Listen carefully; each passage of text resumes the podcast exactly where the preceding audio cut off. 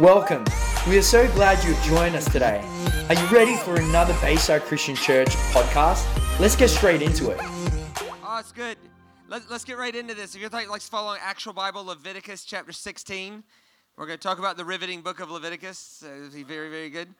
Um, it's so good to be with you, and thank you all for coming out. This is such a, a big turnout, and I really, um, I'm honored to be a part of this and, and to have you as my Hervey Bay family and uh, love it. And I love your pastors. We've become good friends over time, and just they're just great people. And um, on your way out tonight, I do have a table set up at the back uh, with our resources. Again, 100% of what we make from that we give to the poor and the afflicted. Um, the only thing I would ask, if you could do me a favor, if you do not want anything, God bless you. I'll see you next time. If you know that you're going to get something, if you would do so in the first 10 minutes. Uh, the reason is I got to pack it up and I got to go back to Brisbane tonight. And so originally I was flying, and the, the schedule got, not to bore you with the details, the schedule got stuffed up a bit. And so I had to end up driving, but my appointments tomorrow were scheduled for me flying on the morning flight. So I've got to go back tonight, all right? So if you guys could be really kind to me and uh, pick up what you want really quick. Um, in other words, I'd like to get home, you know, I don't know, 12:30 instead of 1:30. That'd be, that'd be really really good. All right, so that, that that'd be great. So all right, uh, let's get into this. I get to, I get to open the Bible tonight and uh, take that seriously. So anytime you open the Scripture, you want to ask a few questions. One, what happened? And two, more importantly, what's happening in me right now because of what happened. So I want to talk to you tonight about how to handle regret. Now, as soon as I say that, everybody should sort of perk up, right? Because that's the, if I said I want to talk about parenting, half the room would be like, oh, okay. The other half would be like, whatever, right? Right? If I said I want to talk about marriage, some people would be excited. Some people would be like, oh, good grief, right? Right? Right? But regret, regret's one of those things that is universal. All of us have it. I'm talking about, I'm talking about that, that, that part of your life that you pray to God never ends up on Facebook. You know, that. I, I'm talking about the part of your life where if you had a do over, you would certainly take the do over, but you don't have a do over, but people treat you as if you do, right? Th- that. Uh, I'm talking about that thing you did or you went through, and then you meet a new group of people, and you worry about how much of your story to tell the new group because they might think less of you, and it's really none of their business, but if they ever find out, you worry about that, and you live with that tension as well. Um, that. Like, what do you do with regret? What do you do with this? See, see, this is a question that's been asked for. Thank goodness we don't live in ancient Sumerian culture. In ancient Sumerian culture, if you ask the holy men, "What do I do to handle my regret?" they said, "Just cut yourself." And the problem was they didn't know how many cuts to do. So, so what if you do ten cuts, but the magic number is eleven, and you still go to bed wondering, "Have I done enough to please the gods, so that the gods will bring rain?" Uh, in, in one monk's uh, journal from the 1500s, he said, I prayed on my knees on stone floors until they bled. Which leads to all kinds of questions like, what kind of God do you picture in your head that would take pleasure in you causing pain to yourself in order to just be nice to you? Um, there's all kinds of answers to this. But I think perhaps the best answer is one of the oldest answers on earth. Here's what happened in Leviticus. And think about how gracious this was to a group of people that weren't really sure about, you know, how much God expects. Here's what he did. He said, here's what we're going to do. We're going to set aside one day every year. It's the holiest day of the year. And we're going to make a command that Actually, you don't see this command anywhere else. Shabbat, Shabbaton, absolutely no work. In other words, no one's allowed to do anything at all on this day. Because on this day, God is going to give everybody a clean slate, a fresh start, a mulligan, an opportunity to write a better story.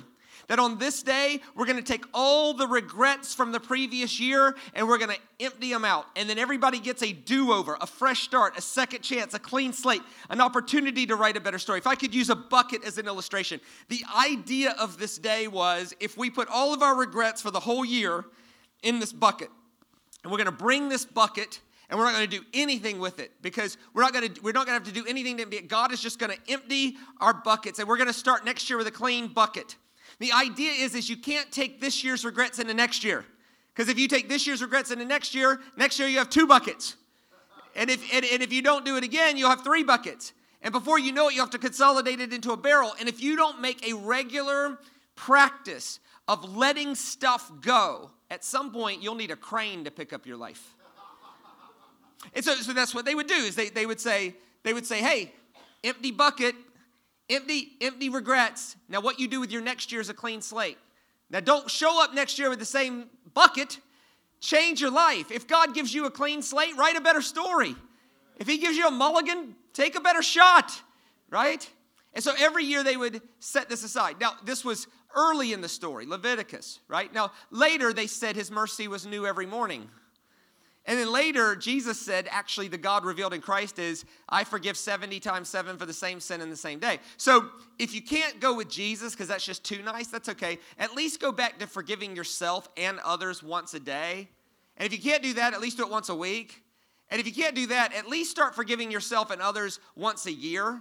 And if your concept of God is meaner than Leviticus, it's time to change, right? Like if we're holding things against people that's more than a year old, our concept of God is meaner than Leviticus. And this day was called Yom Kippur, the Day of Atonement, Yom Kippur. And by the way, that day is today. And I don't mean like symbolically, today's your Yom Kippur. I mean like, no, literally, today is Yom Kippur. Um, in Israel, they're celebrating Yom Kippur right now. So I thought, what a better day than to talk about how to handle regret. And my goal, I have four goals. One, I want you to be empowered on how to handle regret. Two, maybe more importantly, I want you to be empowered on how to handle their regret. Three, I want you to understand where Jesus fits in the story and why he's so radical. And four, I want us to understand the power of celebration. So here we go Leviticus 16. This is the account of how Yom Kippur is to work. Aaron is to offer the bull for his own sin offering to make atonement for himself and his household. Then he is to take two goats and present them before the Lord at the entrance to the tent of meeting. He is to cast lots for the two goats, one lot for the Lord, and the other for the scapegoat. So if you could picture everybody that could possibly make it would show up on this day with this rule you cannot do anything. The priest does everything. The reason is is because if people were allowed to do something, at some point there would be a group of people saying it's because of what we did that God forgave us. And if we ever did that, then we would make our ritual the thing for forgiveness. And then anybody who's done that ritual is now forgiven. Anybody who hasn't done that ritual, they wouldn't be forgiven. So these people would be in and these people would be out. And if and if Christianity ever became that, that would be terrible. So aren't you glad we escaped that one? So here's what happened, right? In in Leviticus, the forgiveness of God was nobody's allowed to do anything. You'd show up and this day centered around two goats one goat for the Lord, and the other for the scapegoat. Next slide. Let's say it this way. So, this offering, this thing centered around two goats. There was a goat for the Lord. If I could be elemental with it, you had two goats, and he would cast lots. And the lot that fell to the goat for the Lord, that's the goat for the Lord. It's going to be a very, very, very bad day for that goat, okay? Can we just all be honest? If you're born a goat, it's a bad day, right? Right? So the goat, the goat for the Lord was going to be taken into the temple to be sacrificed. But the second goat was the goat for the scapegoat. Now, this is the most important word that I'm going to teach you tonight. The word in Hebrew translated scapegoat is azazel. All right, so I want us to say that with some go Bayside Hervey Bay gusto because you guys have some energy, okay? It sounds like this azazel. Ready? Here we go. Go. Azazel, right? So there was two goats. One goat for the Lord, and the other was what was his name? It's really important everybody together. Azazel. So the priest would cast lots, and there was these two goats, and one goat was for the Lord, and the other was for Azazel. Now Azazel is a weird word. It gets translated scapegoat. In the Afrikaans Bible, they just leave it Azazel. what do you do with that? Azazel literally means take him away. Now, obviously, that doesn't read well in English. He's the last, he's the cast lots for the two goats, one lot for the Lord and the other for the take him away. in English, that doesn't work. Or it can mean a weapon in the hand of the enemy. The idea is he's to cast lots for the two goats, one lot for the Lord, and the other for the weapon in the hand of the enemy. Again, not a great sentence in English, so they translate it scapegoat. But the idea is Azazel. And we're going to take all your regrets. Everybody's got your bucket of regrets. Everybody's got that. And we're going to put it on the head of Azazel, and we're going to take him away. You see this in modern pop culture in the Marvel comics. In the Marvel comics, there's a thing called X Men. And one of the X Men, his name is Azazel. And Azazel's special power is he can grab people and take them away, right? That's the idea, is to take, make something disappear. Take it away. Remove it. The other idea is, is the weapon in the hand of the enemy, we're gonna remove it.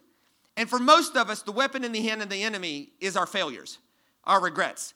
Like the enemy doesn't have to attack us. We do enough to attack ourselves, and he just reminds us of it and just beats us to death with it. So the idea is, is the weapon in the hand of the enemy, we're going to remove that. We're going to take him away. So this day centered around two goats. One goat for the Lord, and the other was, it's really important. What was his name? Azazel. Azazel means take him away. So what I'm going to do is I'm going to walk through the Yom Kippur ceremony, and I'm going to point out how the gospel writers, particularly John, explain the meaning of Jesus by using Yom Kippur as the background. And that makes sense. He took something that people understood and said, hey, if you want to understand what Jesus means, think of it this way. Ne- next slide. Let's say it this way. So, Leviticus 16 Aaron shall bring the goat whose lot falls to the Lord and sacrifice it for a sin offering. But the goat chosen by Lot as the Azazel shall be presented alive before the Lord to be used for making atonement by sending it into the desert as the Azazel. So, Yom Kippur centered around two goats one goat for the Lord, the other goat for Azazel to be taken away. In other words, this day centered around one goat that handled everything in private, but a second goat, because the people won't believe it without seeing it, handled it in public. This is exactly how the gospel writers framed Jesus. That everything that was true in Jesus Christ was true before the foundation of the world. That Jesus did not inaugurate a new reality about God, He just simply showed you what God was always like. That Jesus was crucified before the foundation of the world, but you would not believe it without seeing it. So in these last days, He showed you so that we could see it. So, in one sense, there was this inside goat that no one saw, but then there's the outside goat that everyone saw, and the outside goat is alive. Now, there are two elements to this. One, the goat for the Lord. So let's walk through that part of the ceremony and then we'll walk through the goat for Azazel. Next slide. So, yeah, the goat for the Lord. So, the goat for the Lord would be taken inside. They would tie the goat to the altar, right? The priest would tie the goat to the altar. Now, no one's seeing this. Everybody's outside. It would be a logistical nightmare. Half a million people trying to fit into a small building. No, you stay outside. I'm going to handle something inside, and then I'll come out, and the goat for Azazel is going to show you what the goat for the Lord accomplished, right? So, here's what they would do they would take the goat, and they would tie the goat to the altar, right? And the first thing they would do is something called the laying on of hands. Now, again, words matter less than how we picture words functioning. For us, particularly in a Pentecostal tradition, we think laying on of hands, and this is what we picture. Right? And and and fine, I mean, if that's what you do, but, but here's the thing laying on of hands was the Hebrew word malah. Can I hear you say that with that gusto? Ready, go. Malah. Now, malah didn't mean to actually touch somebody, it meant to impart something that's within your authority to impart. Right? So, so would rabbis have laid hands on sick people? Yes. But would they have touched them? No. But would they lay hands on them? Yes. But would they have touched them? No. But would they laid hands on them? Yes. But would they have touched them? No. Think about that till tomorrow. Now, what would happen is, is malah was, I have the authority to impart something over the top of somebody else. So when we lay hands on the sick, it's the authority to heal. Now, in this case, the priest was given the authority to put all the sins of Israel onto the goat. All of your regrets, all your buckets. We're going to put it on to this goat. We're going to malah. Now, what rabbinical tradition says is that when the priest was putting the sins of Israel onto this goat, the pressure of it forced the priest to turn his head. It looks something like this. Hang on a second. The gospel writer said when Jesus was on the cross and the Father put the sins of the whole world onto Jesus, what did he have to do? Is this, is this the day God just lets it all go? Yom Kippur is the day God just lets it all go. Gives everybody a fresh start, a second chance, a clean slate, a mulligan, an opportunity to write a better story. Is what we're seeing on the cross the day God just lets it all go? The, the second part of the story of, of, of the ceremony was called the press. This is quite rugged, but what they would do is they would put the sins onto the goat, and then the priest would literally lay on the goat, reach around and squeeze the goat. The goat, ah, right? It was it, the idea was we really, really, really, really, really need to get the sins in the goat. Now here's the play on words. The Hebrew word for press is Gethsemane. Wait a minute. The gospel writers say that in the Garden of yeah, what was Jesus' prayer? Father, I'm pressed with the sins of the whole world. This is Yom Kippur language. This is the gospel writer saying, hey, I think we're witnessing right in front of us the day God just lets it all go. I think this is the physical manifestation of what was true before the foundation of the world, and this is the day God just lets it all go. It's Gethsemane. So that the priest would mala, he would press. Then the, the third part of the ceremony was called It is finished. When once he would press the goat at exactly the ninth hour, he would pull the goat's head back and in a loud voice would proclaim, It is finished. Think about your gospel stories. At exactly the ninth hour, Jesus proclaims in a loud voice, It is finished. Now, why would the priest proclaim in a loud voice, It is finished? Because everybody's outside. The proclamation, It is finished, are for those people on the outside, so they would know what was going on. He would then cut the goat's throat, which would then make blood go everywhere. He would then catch the goat's blood in this cone shaped cylinder, broad at the top, narrow at the bottom, and he would swirl it because the blood had to stay alive for it to be acceptable. And he would swirl it and he would proclaim in a loud voice, Don't touch me, don't touch me. I have not yet offered the blood of the sacrifice. Don't touch me, don't touch me. I have not yet offered the blood of the sacrifice.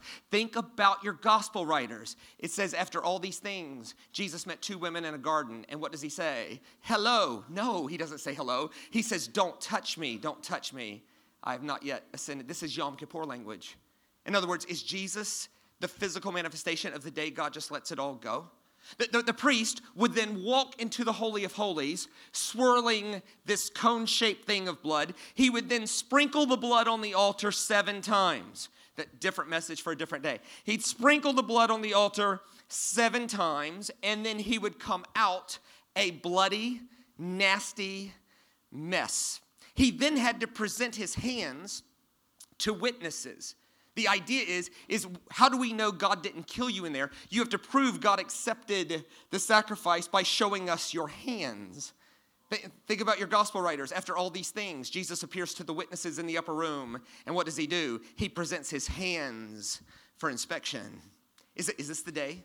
The gospel writers are using very common Yom Kippur language to go, wait a minute, hey, you know that day that God just lets it all go and gives everybody a clean slate, a fresh start, a mulligan, an opportunity to write a better story? Maybe we're watching this right here in front of us. Once the priest was verified as having skin on, he would then go to the wash basin and he would wash his hands to clean himself up before the second part of the ceremony. So, this is the goat for the Lord. And as you're paying attention, you can see where the common imagery was presented in the Gospels as hey, you know that day that God just lets it all go and gives everybody a clean slate, a fresh start, a second chance, an opportunity to write a better story? I think we're witnessing this right in front of us with what God is doing in Christ. Because in Christ, there's a malah, there's a press, a Gethsemane, there is a it is finished, there's a don't touch me, and there's a washing of the hands. But that is only half the story because this day didn't just center around one goat, it centered around two goats. One lot for the Lord, and the other guy, this is really important. What was his name? Everybody together Azazel. And Azazel means take him away. This is in the same passage of Scripture. Check this next. When Aaron, when Aaron is finished making atonement for the most holy place, the tent of meeting and the altar, in other words, everything I just talked about, he shall bring forward the live goat the live goat's name is Azazel, means to take him away. He is to lay both hands on the head of the live goat, Mala, and confess over it all the wickedness and rebellion of the Israelites, all their sins.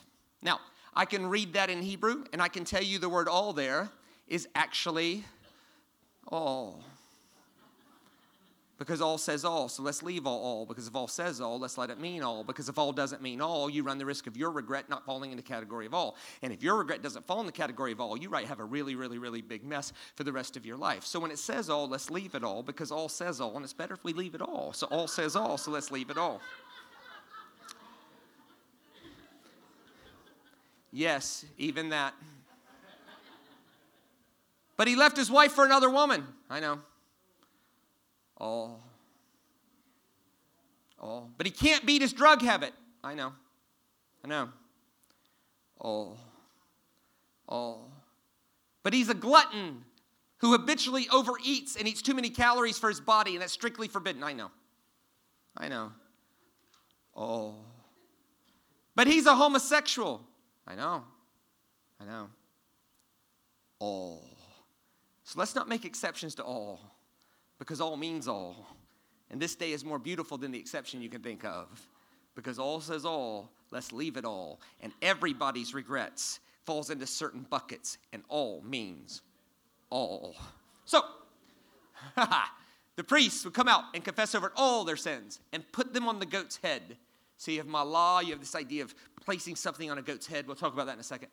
He shall then send the goat away. There's that take him away into the desert in the care of a man appointed to the test. Here's the idea somebody has to be put in charge of the Azazel to remove him. Keep going. The goat will carry on itself how many of their sins? All their sins to a solitary place. And the man shall release it into the desert. The man who releases the goat as the Azazel must wash his clothes and bathe himself with water. Afterwards, he may come into the camp.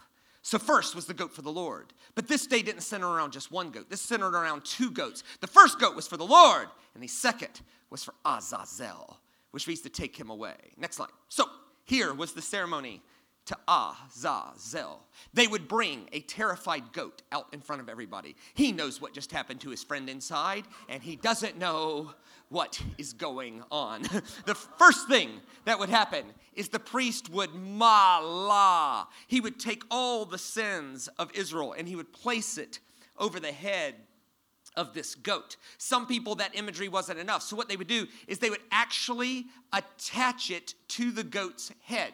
The way they would do that is they would take a scarlet woolen thread. You could read about this in Leviticus 16, Leviticus 23. I didn't want to bore you with all the details. So, what they would do is they would hold the goat's head, take a scarlet woolen thread, a red cord, and they would wrap it around the goat's head. The priest would then step back and say, Behold, Israel, your sin. And the goat would be standing there with red wrapping wrapped around his head. Hang on a second. Think about your gospels. It says that Jesus, as a part of his trial, they took his head and wrapped it in thorns. Well, if you wrap thorns around a human being's head, what color would the wrapping become? Red. Is this the day God just lets it all go? Is this the Azazel? What's happening here? The, the, next thing they would do is they would walk the goat through the crowd. Think about, and they walked Jesus through the crowd. And there was no microphones, obviously, or anything like that. What the priest would do is he would say, Behold, Israel, your sin is being removed from you as far as the east is from the west.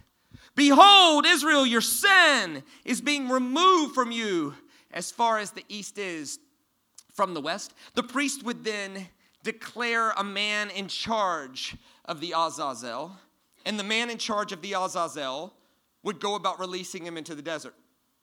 I've been to where this happens, and they would have people placed along the way, 10 flag wavers, who would tell the people, that's flag two, that's flag three, release it as far as you can from the desert. When the priest would release the, the goat into the desert and the man, care of a man appointed to test, he would cut a piece of the red cord and he would hang it from the temple door. And then the priest would go about doing things. Now, this is where the day gets boring because you can't do anything.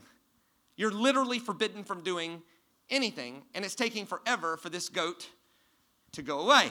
So it was like. Now, what they started to do later on is they started to throw the goat off a cliff. The reason is twofold. One, it's just in us to be mean. Number one. Number two, what happened is one Yom Kippur, after they released the goat into the desert, four days later, he found his way home, right? And so everybody's sins came back, right? So there's this like loaded goat, right? And so to keep that from ever happening, they're like, no, no, we're to throw the goat off the cliff. And by the way, that's where the uh, it, did your grandmother ever tell you, like, like when you were a kid, if they if if you did something dumb and your friends were making fun of you, did your grandmother say, hey, don't let them get your goat? Yeah, that's that's the etymology of that. To, to get someone's goat is taking something they'd be ashamed of and bringing it back. Which, mm, by the way, for the church of Jesus Christ, we should always be goat removers and never goat bringers.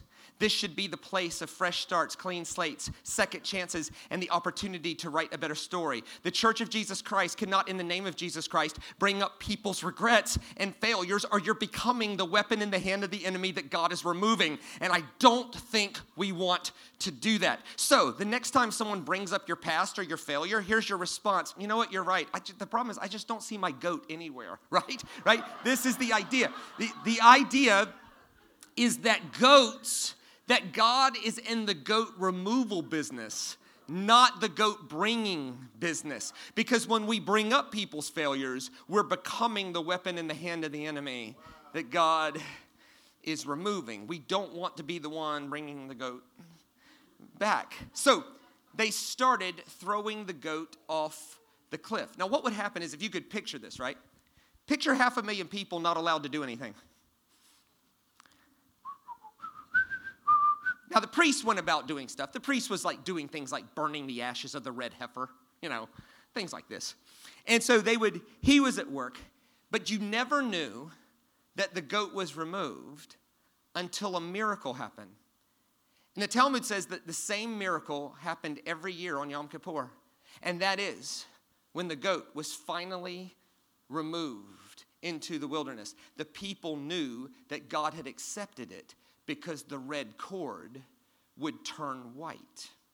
And when the red cord turned white, it was the indication to the people that it's all done. The goat for the Lord has accomplished something in private. The goat for Azazel has been taken away in public, and everybody gets a fresh start. Everybody gets a second chance. Everybody gets a clean slate. Everybody gets an opportunity to, to, to write a better story. Think about the prophet Isaiah Come now, let us reason together. Though your sins are like scarlet, they'll be made white as snow. This is Yom Kippur language, but here's the problem. If you could try to feel the emotions in the crowd, half a million people standing there with this holy, divine, inspired confirmation from heaven that whatever you're feeling that God is holding against you, here is proof that He's not. The cord has turned white.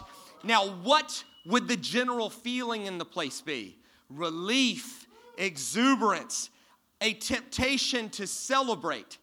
Here's the problem you weren't allowed to do anything. You weren't allowed to shout because somebody eventually will make shouting the key to forgiveness. You weren't allowed to clap because somebody will always make it about some ritual we do. Uh, we've done it in the, in the last hundred years. We, we made salvation almost entirely dependent on some magic prayer. Do our prayer, and then God, like, wait a minute. And look, I, I've led thousands of people to the Lord by helping them with words to consent to Christ, but it's not like people don't come to Christ in all kinds of awesome, awesome ways where Jesus is consenting in love and then meeting them anywhere they are, right where they are, the rest of the way. They can't shout, it's forbidden. Can't clap. Shabbat Shabbaton. Why? Because if you start shouting and clapping and the cord turns white, somebody's going to tie that together and go, yep, that's the key. It's so, no, no, this is all God, 100% God. Can you imagine watching that cord turn white and you're not allowed to do anything until Yom Kippur is over? Which leads to this. What made Yom Kippur over? Well, when the priest noticed that the cord turned white, doubtlessly because of the buzz of the crowd, he would acknowledge that the cord had turned white. And Yom Kippur ended with the simplest move you can pop, possibly imagine.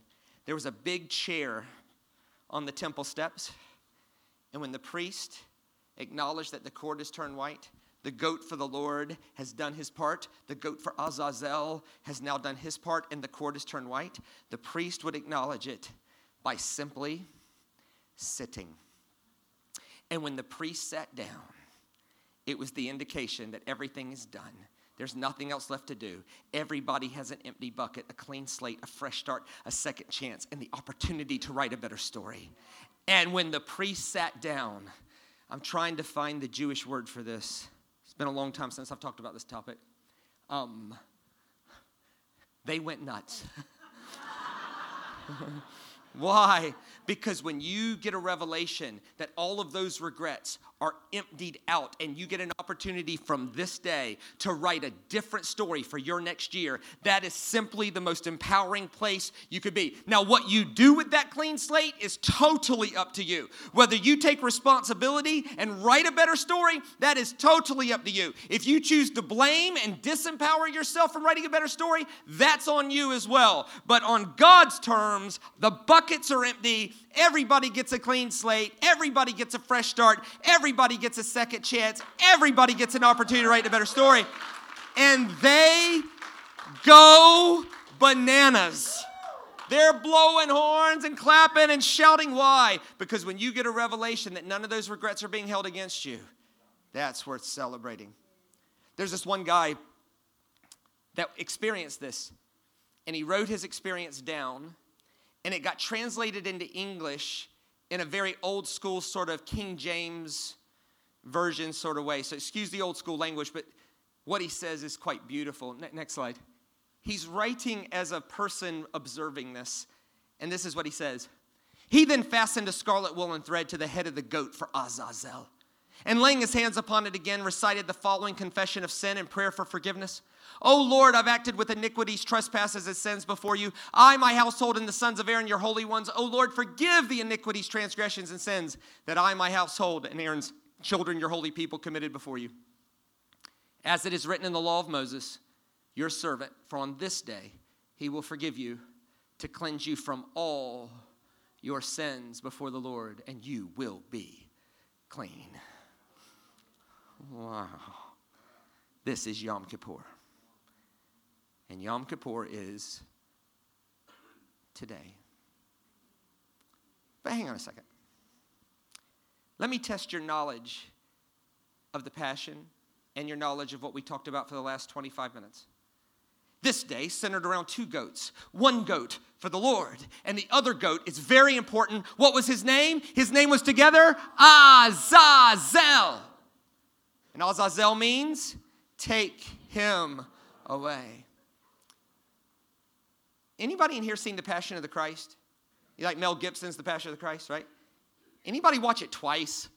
No, something wrong with you if you did, right? Like, who could watch somebody be beat up like that, you know? It, it, it, I want to test your knowledge. The Passion of the Christ, you, you know, Easter plays. Every Easter, this happens, right? And you, you know the basic Passion story. Jesus is arrested in the middle of the night in the Garden of Gethsemane. He's given a fake trial in Caiaphas's back court, which I have a picture. You know how the Easter movies, they always have it in the middle of the day with hundreds of thousands of people, right? No chance. I, the whole thing took place in Caiaphas's back court, which easily would fit on this stage. You're trying him in the middle of the night because he's too popular to execute in the middle of the day without a riot. There's a whole big problem. They have to get Pilate involved.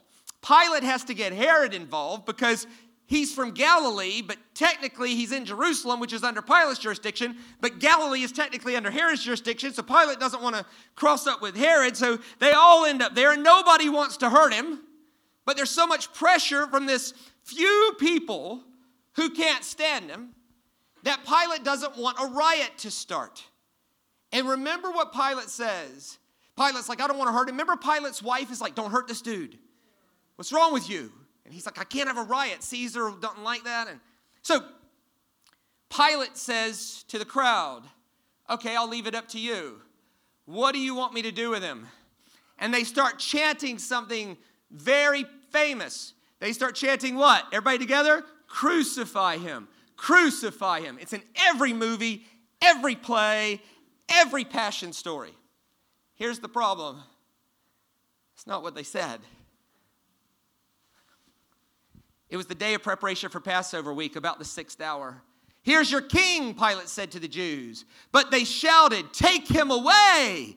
Take him away! And crucify him. Hang on a second. If a Jewish crowd is shouting, Take him away, what word are they saying? Azazel, Azazel, Azazel. Are we witnessing the day God just lets it all go? But wait a minute, in Leviticus it says, someone has to be put in charge of the Azazel.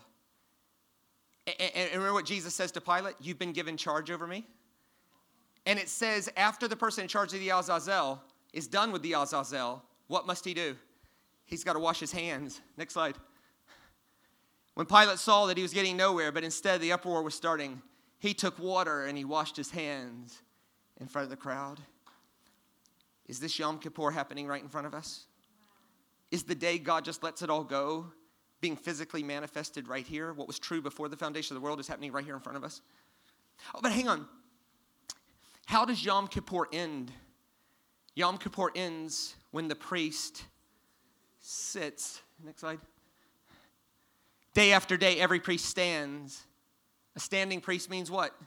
You have more duties to perform and performs his religious duties. Again and again, he offers the same sacrifices, which can never take away sins. But when this priest has offered for all time one sacrifice for sins, he has now sat down at the right hand of God.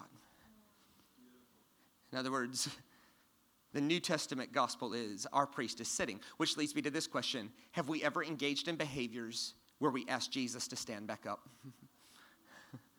we bring up someone's failure until they do what we say, which is sort of like Jesus, I know you did it all and I know you accomplished it all, but if you could just stand up, because we really need them to do our ritual so we can control them with spiritual guilt, that'd be really good. So if you could just stand back up, and then we wonder why that's less compelling than a priest that's sitting. You say, I know, I know, but you don't understand what I did. I know, I don't understand what you did. But I know the good news is better than that failure. The good news is our priest is sitting down. What can you do to outdo what has been accomplished? For this is the most universal Yom Kippur you can imagine. Evidently, this wasn't just about Jews, this was about everybody, everywhere. First John chapter 2, he's talking about Yom Kippur. Remember how 1 John 1 ends? If you confess your sins, he's faithful and just to forgive you sins and cleanse you from all unrighteousness. If you say you're without sin, you're sort of a liar, right? Watch what, watch what he says. My dear children, I love that. Dear children, I write this to you so that you will not sin. Stop. In other words, the only appropriate response to the grace of God is to choose to live better. Like, if you get a clean slate, write a better story right? Like if you fail an exam and the teacher's like, "You're smarter than that. I'm to let you take it over." Write different answers, right? If if you if you hit if you hit your golf shot in the water and your friend says, "I was talking in your backswing. I'm to give you another go." Aim different, right? If you break the law and a clever lawyer gets you off, Stop breaking the law, right? Dear children, the only appropriate response to the grace of God is to choose to live different. You don't want to be a forgiven person who repetitively ruins their life. It's not that God doesn't forgive you, it's that you're not taking advantage of the clean slate on a yearly basis. Dear children, I write this to you so that you will not sin. But watch, his, watch where he goes with this. But if anybody does sin, I love that. Dear children, I hope you don't, but if you do, and you will,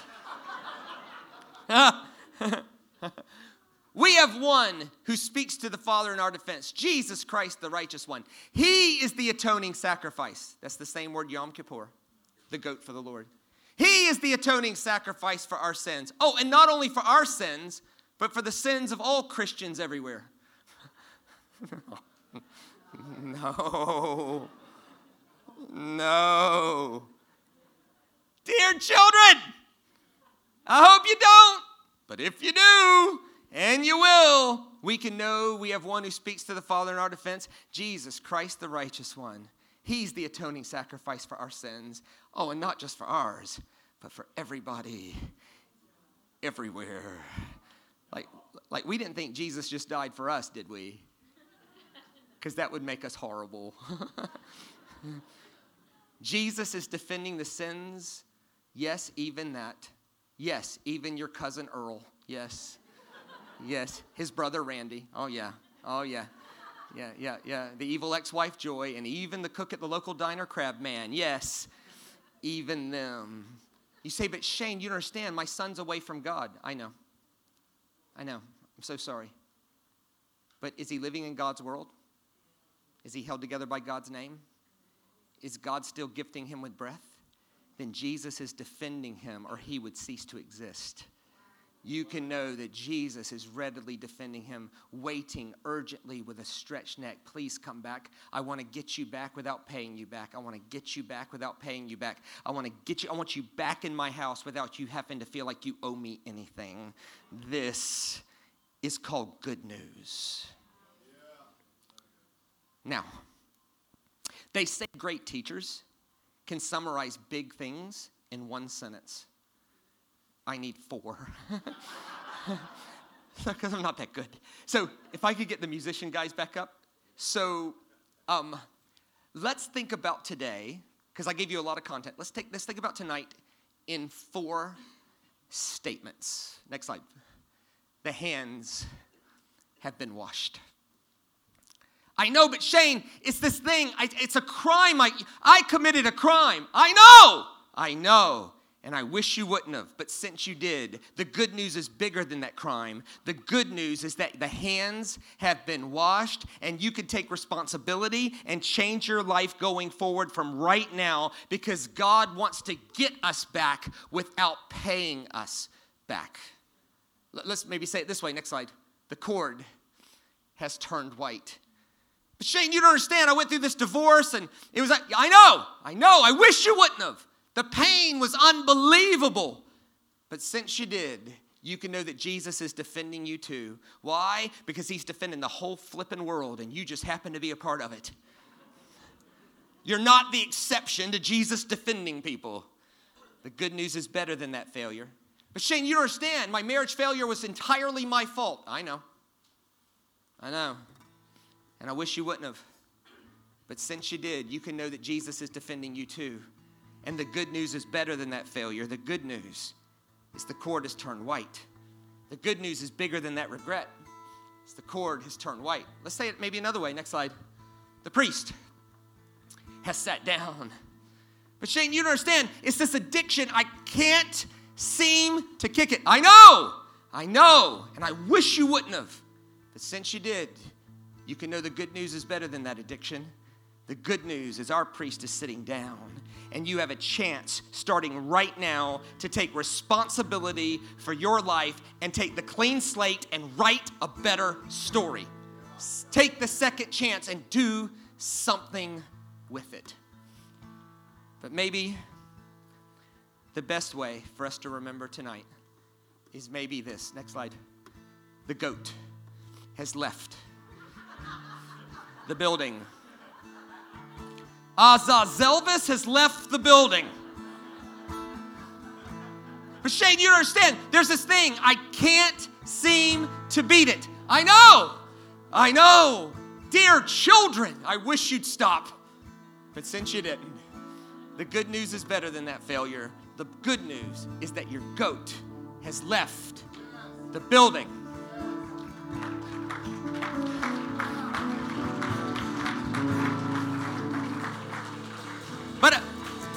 Affair.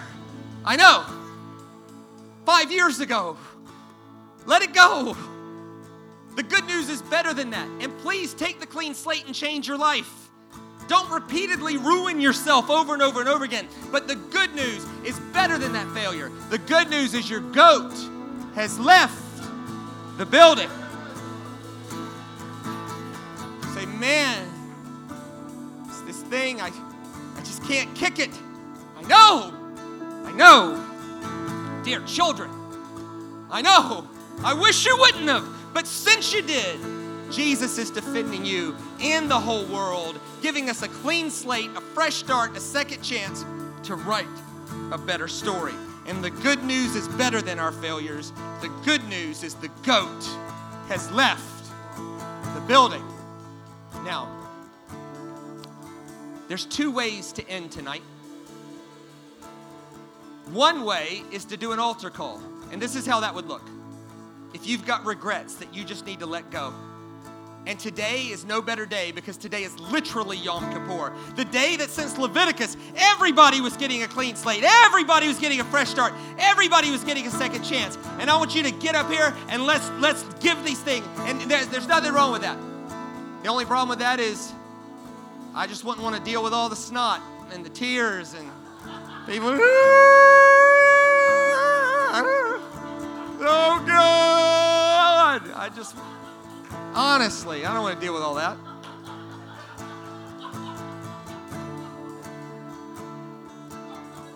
Nothing wrong with it. I just, frankly, don't want to deal with it.